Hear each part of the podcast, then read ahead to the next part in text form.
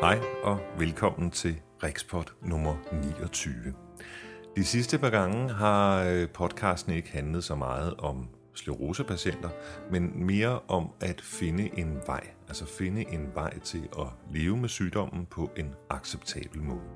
I dag har vi besøg af en erfaren psykoterapeut, og som terapeut, jamen der står man jo uden for problematikken og har derfor et lidt andet syn på den, end ja, måske vi har, som er nede i skoven og ikke kan se den for bare træer. Fra en terapeutisk synsvinkel, så vil det være noget med vigtigheden af at være lidt opmærksom på de tab, der ligger i det. Altså anerkende, at der er nogle tab. Det er ikke den ønskede tilstand.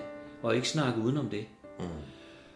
Og at den vej få øje på, hvor meget ønskværdigt liv, der så i øvrigt ligger, når tabet er blevet anerkendt. Og lige netop det med at anerkende tabet og blive fri, ja, det findes der mange måder at gøre på, og en af dem kunne hedde terapi. Velkommen til Rexport nummer 29.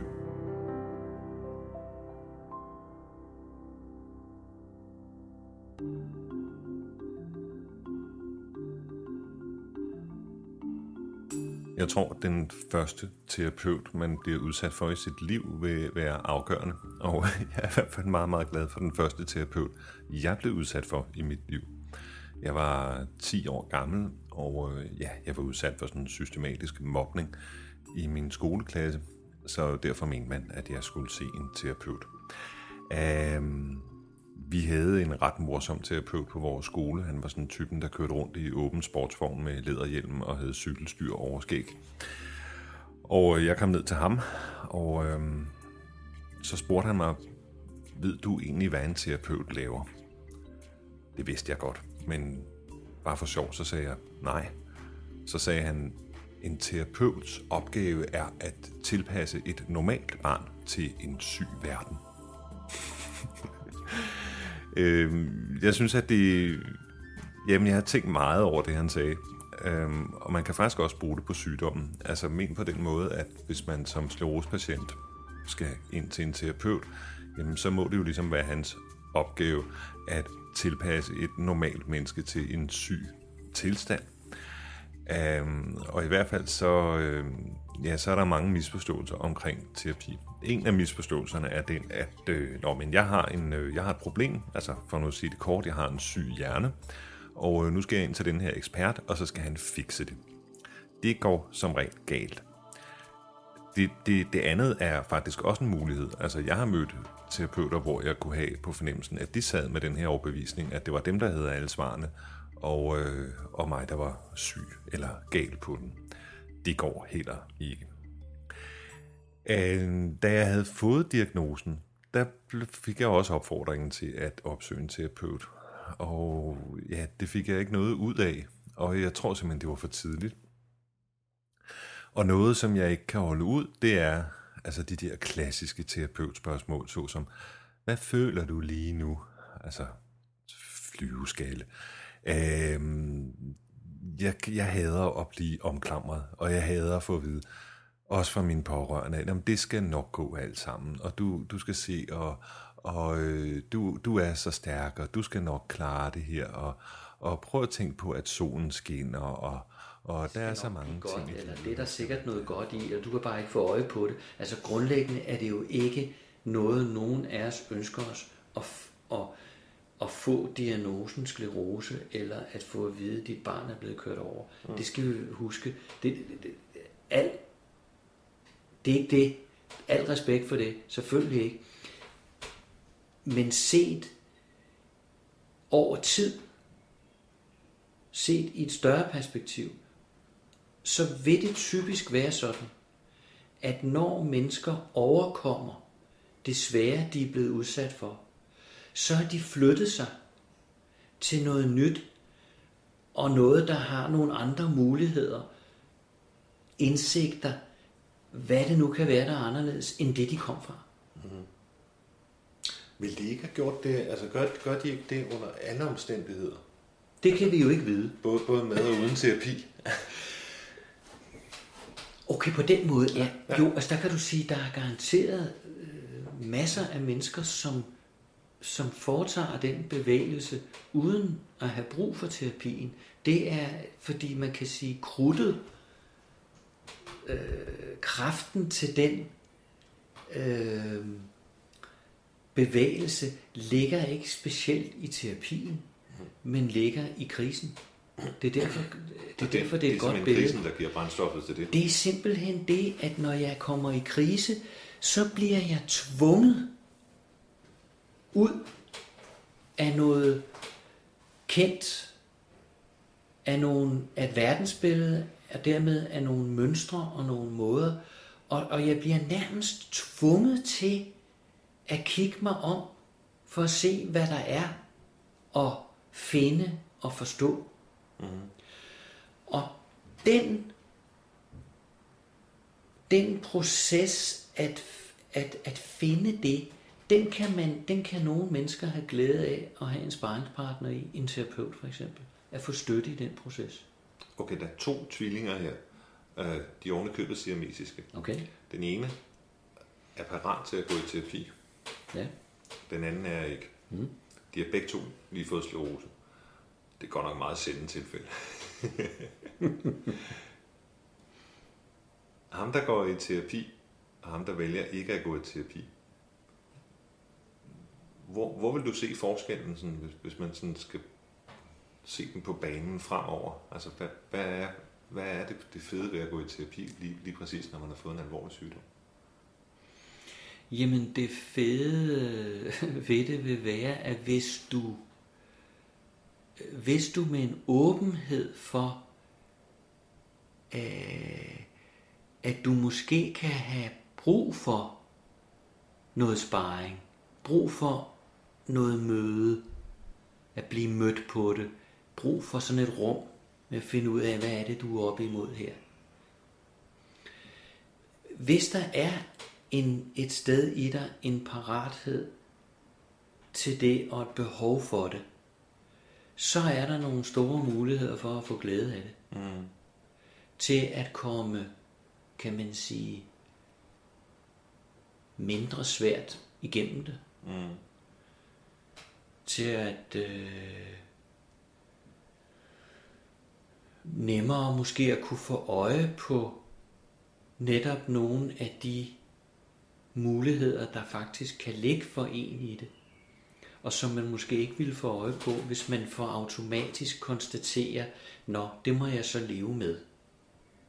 Men omvendt den af dine to tvillinger her, ikke? som ikke føler paratheden, skal vel heller ikke ja. søge. Hans eller hendes vej er så en anden. Hvis nu, hvis nu en af dine nærmeste fik sklerose, vil du så som noget af det første anbefale, at når, så skulle du nok ringe til en terapeut?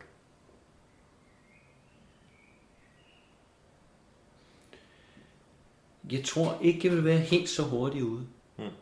Jeg vil i hvert jeg vil nok formulere det sådan, jeg synes, du skal være, det ligger mig på scene i hvert fald, at du er opmærksom på, at der er faktisk en mulighed for at finde frem til en person, en terapeut, som kunne kemimæssigt også svinge med dig, mm. og som måske kunne være til hjælp i sådan en situation som den her.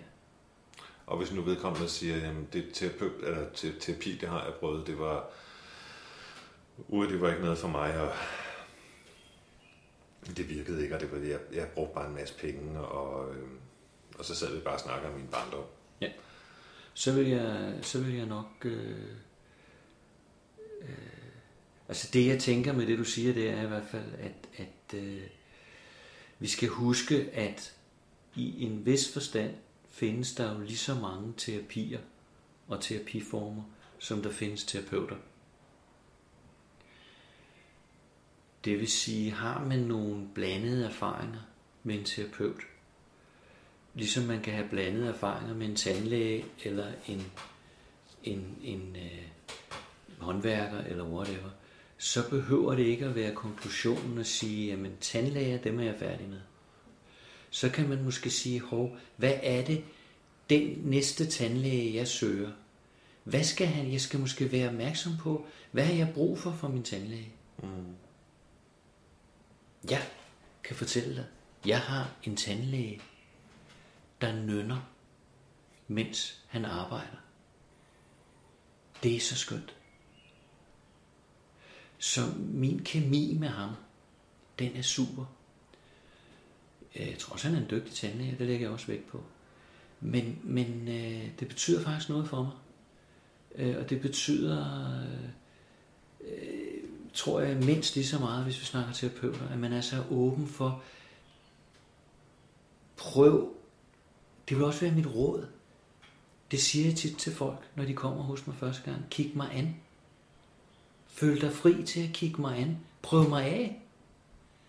Fordi øh, det er noget af en tillidssag at gå i terapi, som vi kalder det.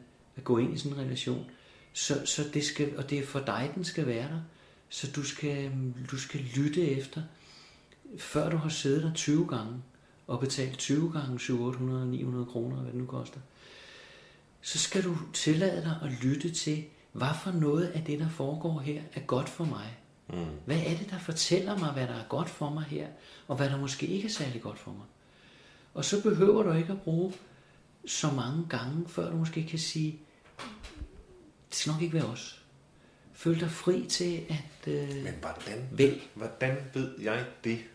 Altså fordi, der er jo sådan en klassisk fordom omkring øh, det at gå i, hos, hos en psykolog, det er, hvis du kommer ud af psykologen, og, og det ikke har gjort ondt, så er det nok, fordi det ikke virker. Altså, det skal gøre ondt, ikke? Hmm. Man skal ned og ramme bunden. så hvordan ved jeg, om, om det er rigtigt for mig? Altså, skal jeg føle meget eller lidt, eller hvordan, hvordan er det rigtigt at gå i terapi? Ikke? Hvordan, hvordan, hvordan ved du egentlig, du har en god terapeut? Det spørger jeg også tit folk om. Du har, du, har du en god terapeut? Og så, så, så bliver de altid sådan... Øh, øh. ja. Jamen ved du hvad, jeg, jeg ved ikke, om jeg kunne svare på den måde, at, at, at det er jo lidt over i det her med også, hvad kan terapi gøre? Ja. Ikke? Og, og øh, også for at være en god terapi, ikke? Mm. Og, og, og der tænker jeg lidt, jamen altså, i nogen forløb er, er, er den gode terapi og den gode terapeut vel den, der er med til, at øh, jeg kommer til at føle mere, end jeg gjorde. Fordi det var noget, jeg havde brug for. I andre situationer er det det modsatte, Rex. Ikke? I andre situationer er den, den gode terapi den, der sørger for, at alle de her følelser, jeg føler, kommer til at lægge lidt og slappe af nu. Mm. Så terapi handler,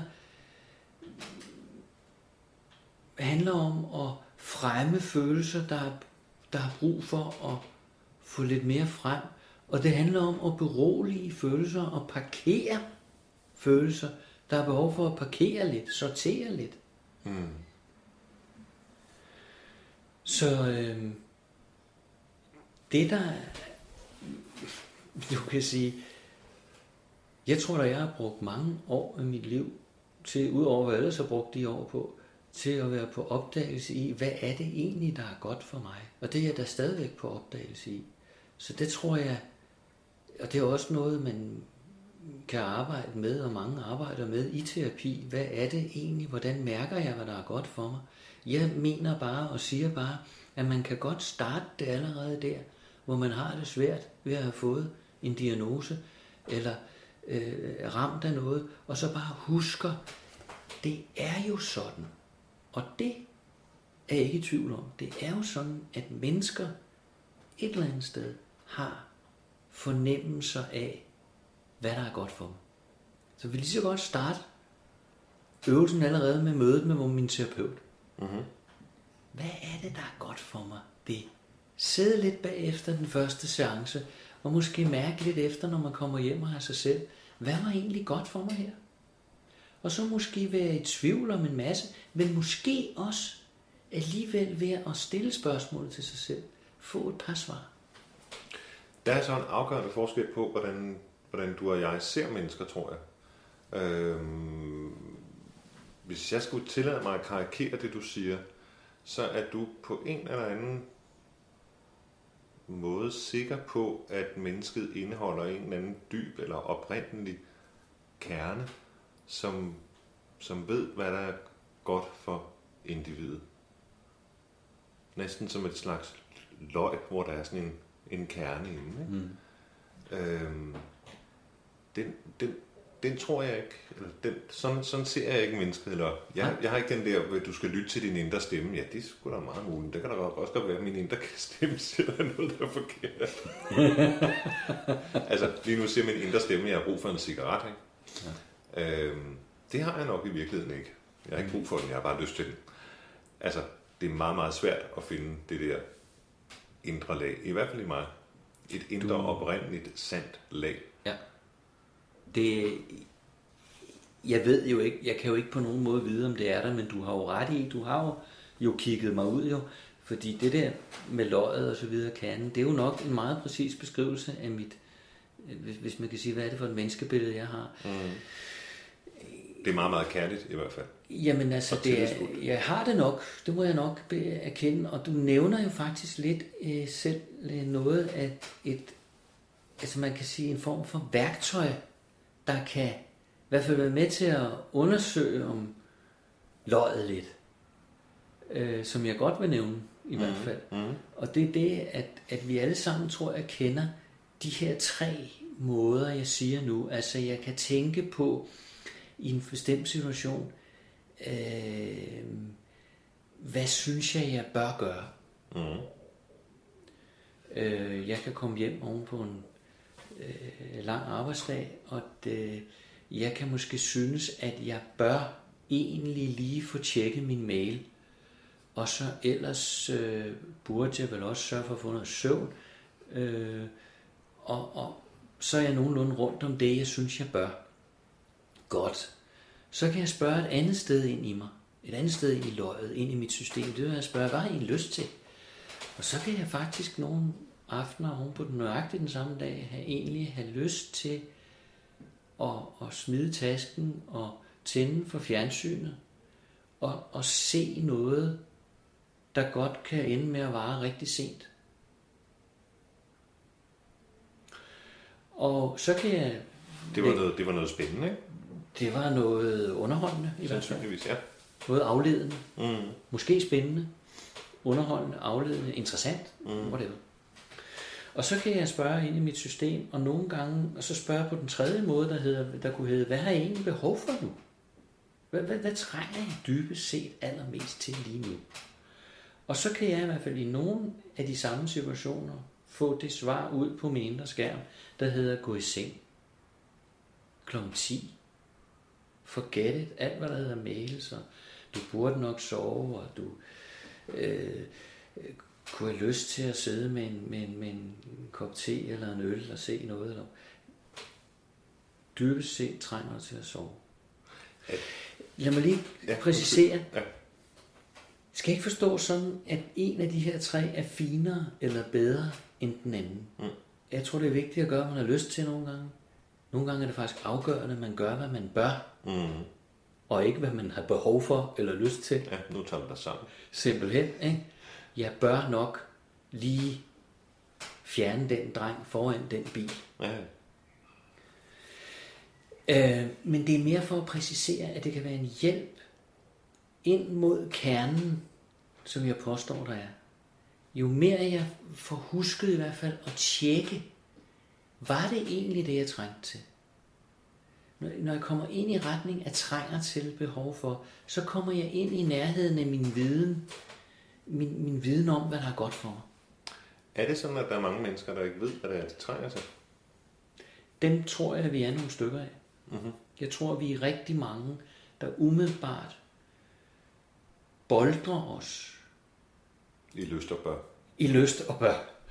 Og rigt, rigtig mange i rigtig meget bør, og ikke så meget lyst. Og så rigtig mange, der er rigtig trætte af bør, bolder sig rigtig meget i lyst, og kun lidt i bør. For nu gør det meget firkantet. Mm. Jeg kan godt lide firkantet. Men, det ved jeg. og det er dejligt for præcisionens skyld, ja. Mm. Måske mere den, der væver lidt rundt nogle gange. Nej, ja. Men, øh, men der er det altså, at, at det kan være fint at få den tredje part med på banen. når man nu kommer med sklerose som et problem, eller når man i hele taget kommer med et problem, hvor har mennesker så en tendens, kan man, kan man generalisere her, til at havne i de der tre ekstremer? Eller har de måske en tendens til ikke at havne i en af de tre ekstremer? Jamen, jeg tror da, at... Kunne du overhovedet forstå spørgsmålet? Jeg tror, jeg forstår det. Ja, nu kan ja. jeg så prøve at svare, selvom det Jamen, jeg ryger helt det næsten ikke. Jamen, altså, nogen af os vil vel være tilbøjelige til, i det øjeblik, vi bliver ramt af noget, der slår benene væk under os, som en alvorlig diagnose for eksempel, Mm. så vil nogen af os måske ty rigtig meget til, hvad vi mener, man bør gøre i sådan en situation. Mm-hmm. Og andre vil måske ty mere til øh, at blive meget sådan opmærksom på, hvad har jeg lyst til så? Jo, og den kan jeg vældig godt følge. Og den har jeg mødt hos mange, og den mødte jeg hos mig selv. Okay. Den hedder, du har fået en alvorlig diagnose. Der er ikke nogen, der ved, hvad morgendagen bringer. Du kan lige så godt blive kørt ned ad en bus. Nu handler det om at gøre det, du har lyst til. Ja. Og jeg lovede mig selv, at nu vil jeg kraftedeme ikke have et arbejde, jeg ikke synes var sjovt længere. Nej. Nu skulle det være sjovt at gå på arbejde. Ja. Og det skulle være det vigtigste. Det var ikke sådan mere et spørgsmål om, hvad er det fornuftigt, eller hvis jeg nu slikker røg på chefen i tre år, så kan jeg blive forfremmet. No way. Er det sjovt her nu? Altså, og hvis ikke det er sjovt, så gider jeg ikke lave det. Nej. Så begyndte jeg også at tjene penge. Det var sådan noget andet. Men, men, øh, men den der med at hoppe på lyst, det gjorde jeg i hvert fald. Ja, Det bliver jeg meget bedre til. ja. Og det kan jo være fint nok at Ja. blive bedre til det.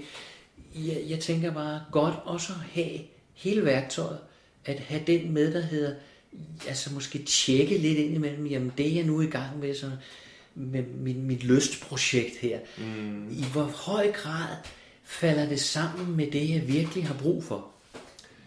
Så jeg ikke går i lyst selvsving, der hvor jeg måske havde brug for mm. noget lidt andet. Tror du, der skal være lige åben for alle tre kanaler? Altså, I terapeuter, I plejer at være meget begejstrede for det ord, der hedder balance, ikke? Altså, Mm, skønt. skønt ord. skal det ideelle menneske, hvis det er sådan et sådan findes, øh, skal det grundglade menneske have, have, have lige meget åben for de tre kanaler? Det, Altså ikke, ikke i nuet lige meget Nej, åben for dem, nej. men, men sådan set over et liv, eller hvordan vi nu kan sige det, ikke? Skal Jeg der være lige fri adgang? jeg, jeg tror, som jeg ser det, vil det nok være mere sådan, altså målet vil være mere, tænker jeg, at have en form for at løbende prøve at, at kunne bevæge sig mellem dem. Sådan, at det kunne godt være, at den ene fyldte mere end den anden langt hen ad vejen, og også endte med, hvis man gjorde hele regnskabet op som 90-årig, så havde den ene måske fyldt mere end de andre. Men, men så pyt med det, vil jeg sige. Men mere det at, at søge, hvad kan man sige, det at man ikke så at sige hænger fast i nogen af dem. Mm-hmm. Altså sådan hænge fast i, at jeg bør for meget, ikke? Men jeg vil så heller ikke hænge fast i, hvad trænger jeg til? Mm. Altså, for det kan jo blive, det kan jo i en forvrænget, overdrevet form måske blive mm, kedeligt, eller, mm. eller, eller for tungt på en eller anden måde, hvis jeg ikke mærker på, for eksempel, hvad kunne det være bare at gøre, hvad jeg har lyst til? Så, så mere det at ikke låse sig fast i nogen af dem. Okay, teori, og nu også fordi jeg, jeg er så mekanisk og firkantet, og i virkeligheden kedelig. Øh, altså, jeg tror, og så må du se, om, om, om du kan følge mig i det her billede. Jeg tror, at hvis den ene kanal er blevet mere eller mindre blokeret, så har man en tendens til at overkompensere på de to andre. Jeg kan se det fra mit eget vedkommende. Jeg vil utrolig gerne gøre nogle flere ting, jeg havde lyst til, men jeg har simpelthen ikke energien til det. Det er ikke, det er ikke ting, jeg bør, altså, men det er ting, jeg virkelig har lyst til og brænder for og gerne vil gøre. Jeg har ikke kræfterne til at gøre det. Mm. Jeg er nødt til at skrue ned for lyst. Og så er det meget naturligt i hvert fald, sådan som jeg er skruet sammen op i hovedet, at skrue op for børn. Hmm. Altså, kunne, kunne den være generelt i virkeligheden? Det, øh, det tror jeg bestemt, Altså, at man skruer op og ned.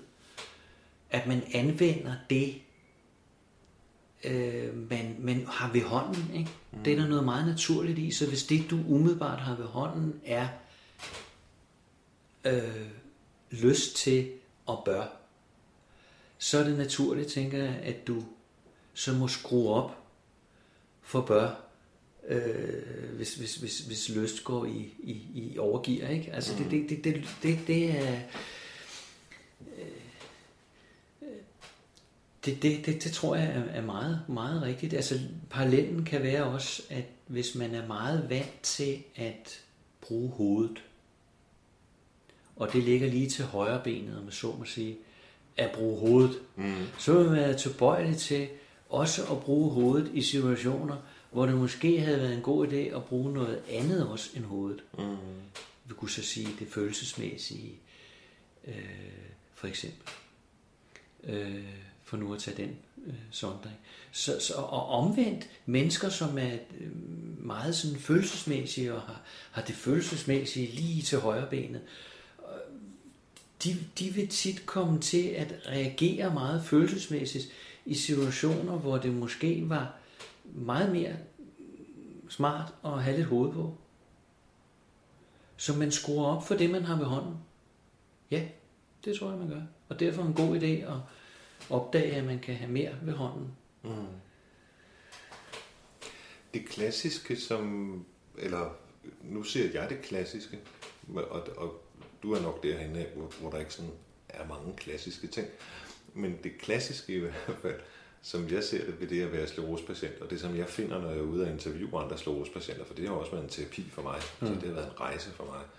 Ja. Øh, det er, at, at man kan sige, hvis vi sammenligner med helt almindelige mennesker, hvis der så findes sådan nogen, altså mennesker, der ikke har en alvorlig diagnose, det er, at sklerosepatienter er ofte og oftere i den situation, at den nuværende situation ikke er den ønskede.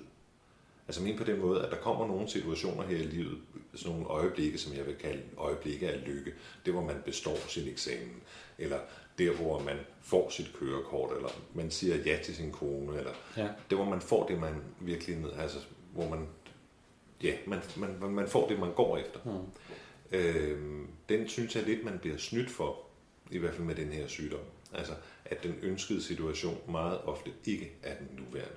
Mm. Altså, jeg vil godt lave et bedre interview end det her, men det har jeg ikke energi til. Eller kan du følge mig i det? Mm. Det vil sige, der, der er et hele tiden, selvom jeg så arbejder med at sige, nu skal jeg også huske at være glad, og, og min kat spinder, og nej, se, der er noget kringle, øh, så kan jeg hele tiden mærke den her begrænsning, jeg har. Hvad, hvad, hvad, hvad vil man egentlig stille op?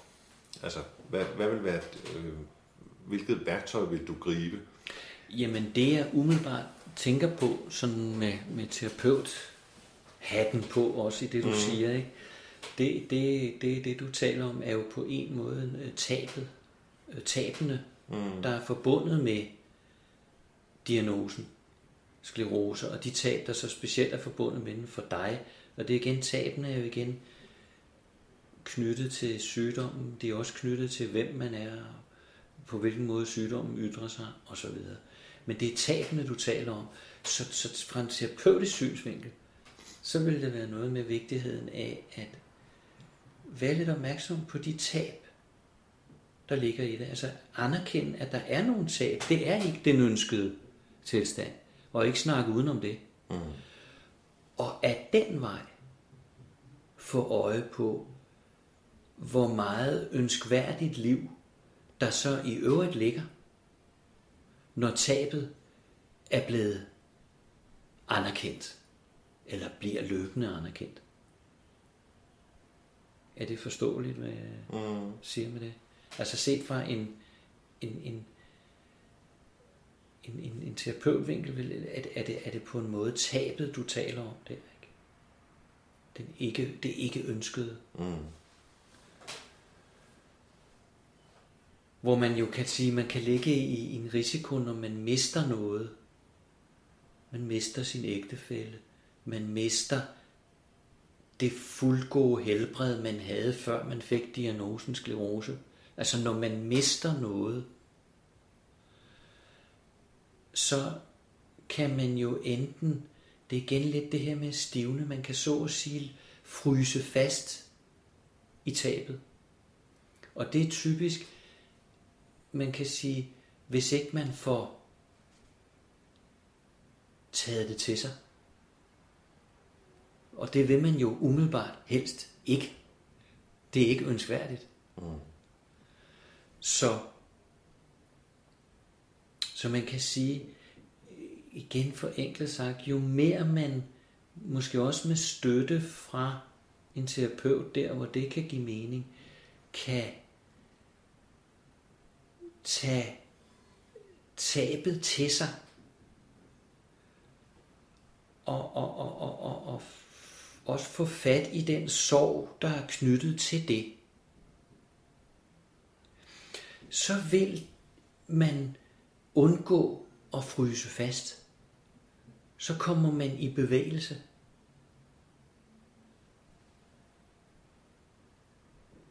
Og det er egentlig, altså det vil sige, så, så, så, så kommer man, jeg vil ikke sige automatisk, men så kommer man videre til det at, at få øje på alt det livsbekræftende, der er, ud over det, jeg har mistet. Men hvis jeg ikke får taget det, jeg har mistet til mig, så kan jeg blive hængende lidt i noget med, at der ikke rigtig er noget, der er rigtig godt. Mm. Og det hele, det er det, at man ikke har taget det, til sig, det fylder det hele. Ja, kom til at fylde det hele. Mm. Så det billede, nu kigger jeg på din væg, ikke? og så siger man kunne sige, det billede, jeg har hængende hele tiden, derovre, øh, er tabet. Jeg går forbi det hver dag, jeg kigger på det, og det kommer til at fylde rigtig meget i min lejlighed. Øh, på den måde. Rigtig meget mere, end hvis jeg måske på et tidspunkt lykkes med at kunne gå over, om ikke andet så et lille øjeblik stå med det. Måske lige tage det ned ad væggen også.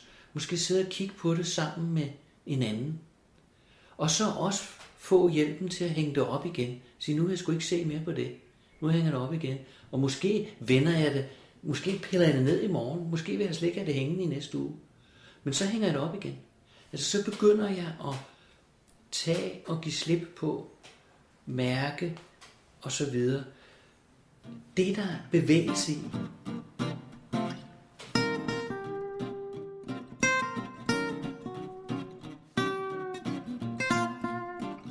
Mange tusind tak til Jesper Slot for at ville medvirke i dette interview. Og for jer, der ikke har regnet det ud, så kan jeg jo indrømme overfor jer, at øh, det var faktisk min egen terapeut, jeg interviewede her. Det, det er noget, som man ikke normalt skal gøre som journalist. Øh, og jeg tror faktisk også, at terapeuter heller ikke normalt lader sig interviewe af deres klienter. Men øh, jeg synes, det gik godt, og hvis du vil høre hele den halvanden time, hvor jeg sådan er meget nysgerrig på Jespers rolle som terapeut og hans menneskesyn, og øh, ja, i det hele taget er jeg bare nysgerrig, ja, så kan du gøre det. Det ligger på hjemmesiden under media, og øh, der står podcast interview. Så kan du lytte til hele den halvanden time. Så er du med garanti helbredt.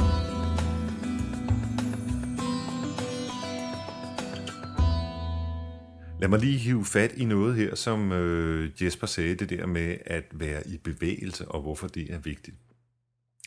Og det kan godt være, at jeg er farvet, øh, men de sklerospatienter, jeg har været ude og interviewe, og sådan har jeg det i hvert fald også selv, øh, meget ofte stivner. Altså men på den måde, at hvis følelserne er som sådan noget vand, så kan det godt, når man kommer ud i en krise, simpelthen fryse til. Altså det vil sige, jeg, jeg får ikke nye synsvinkler. Jeg, jeg, det er de samme følelser, der bliver ved med at præsentere sig for mig gang på gang.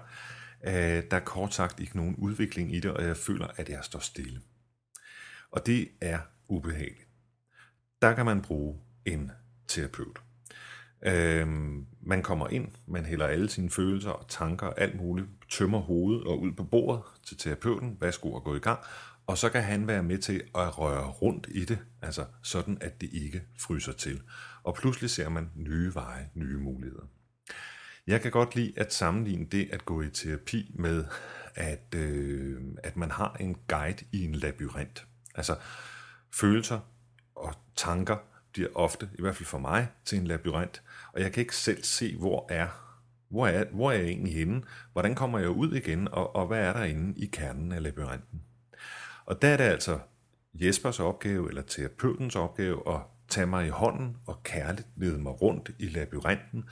Jeg kan vide, fordi han er så erfaren i labyrinter og ser mange af dem hver dag, at øh, han kan godt navigere i sådan en labyrint, der kan også få mig ud igen. Men øh, jeg kan måske også ture og gå ned af nogle gange, hvor jeg ikke har været. Eller jeg kan måske gå ned af en gang, som øh, var blind i sidste uge, men i den her uge, der er der ikke længere nogen væg. Så kan jeg komme videre i labyrinten. Det er lidt mit syn på en terapi.